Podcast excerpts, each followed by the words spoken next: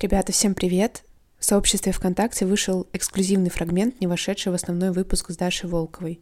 В нем Даша поделилась своими мыслями о том, как выбраться из кажущегося замкнутым круга, когда начинающий дизайнер или пашет на дизайн-студию, или делает проекты, которые не может добавить в портфолио, о том, как важно найти свое направление в дизайне и как отстаивать свои идеи перед заказчиком, и можно ли в этом быть непреклонным.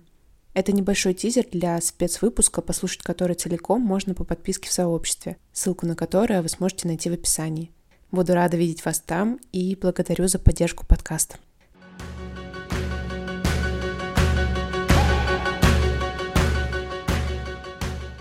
То есть, если ты понимаешь, что это вообще не то, что ты хочешь делать, зачем? Ну, такой для меня очень сложный и странный вопрос, когда люди творят во всех стилях.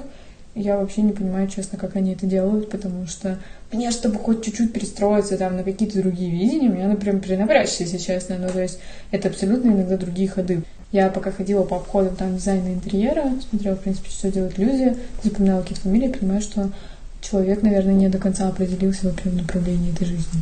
Есть же что-то, что от чего-то сжимается сердце внутри, ты смотришь, думаешь, господи, это так красиво.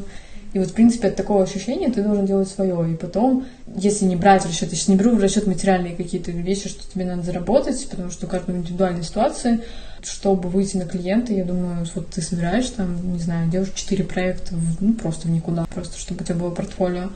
И клиент это видит, и он тоже, у него должно тоже сердечко сжаться, что это очень красиво, и вы как-то должны совместиться. Потому что я для себя поняла, что если мне не нравится направление, в котором мы начали работать, это ужасно. Это ведь действительно не картинки. Если ты прям этим занимаешься, это тяжелая работа. Дизайнер интерьера, ты работаешь где-то в самом начале. Потом ты работаешь просто на десяти каких-то абсолютно других вакансиях, на которых тебя, по сути, не нанимали. А когда тебе не нравится проект, ты так не можешь делать. Ты говоришь, ну ладно, хотите что это сделать? Ну, делайте. И, и все. Просто потому что ты хочешь, чтобы оно закончилось.